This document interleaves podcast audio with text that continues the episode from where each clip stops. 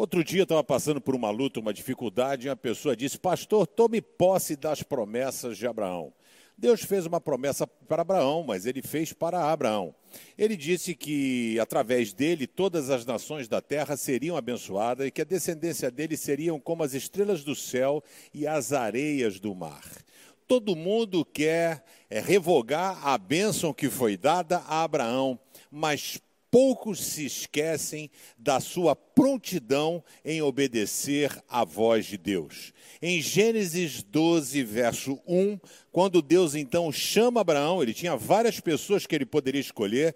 Ele poderia escolher um rapaz jovem, com uma moça sadia, aonde já tivessem filhos, mas Deus gosta de coisas difíceis e de pessoas que o obedeçam.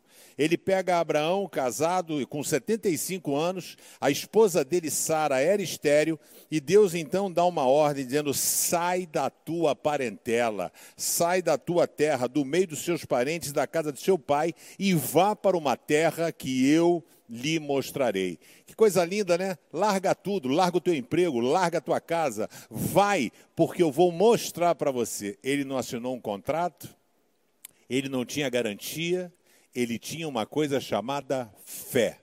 E Abraão, então, que foi chamado de o pai da fé, ele sai de sua casa, de sua zona de conforto, para aprender a se relacionar com Deus. Talvez seja o que falte a você, sair um pouco da zona de conforto, para aprender a ter um relacionamento sincero com Deus.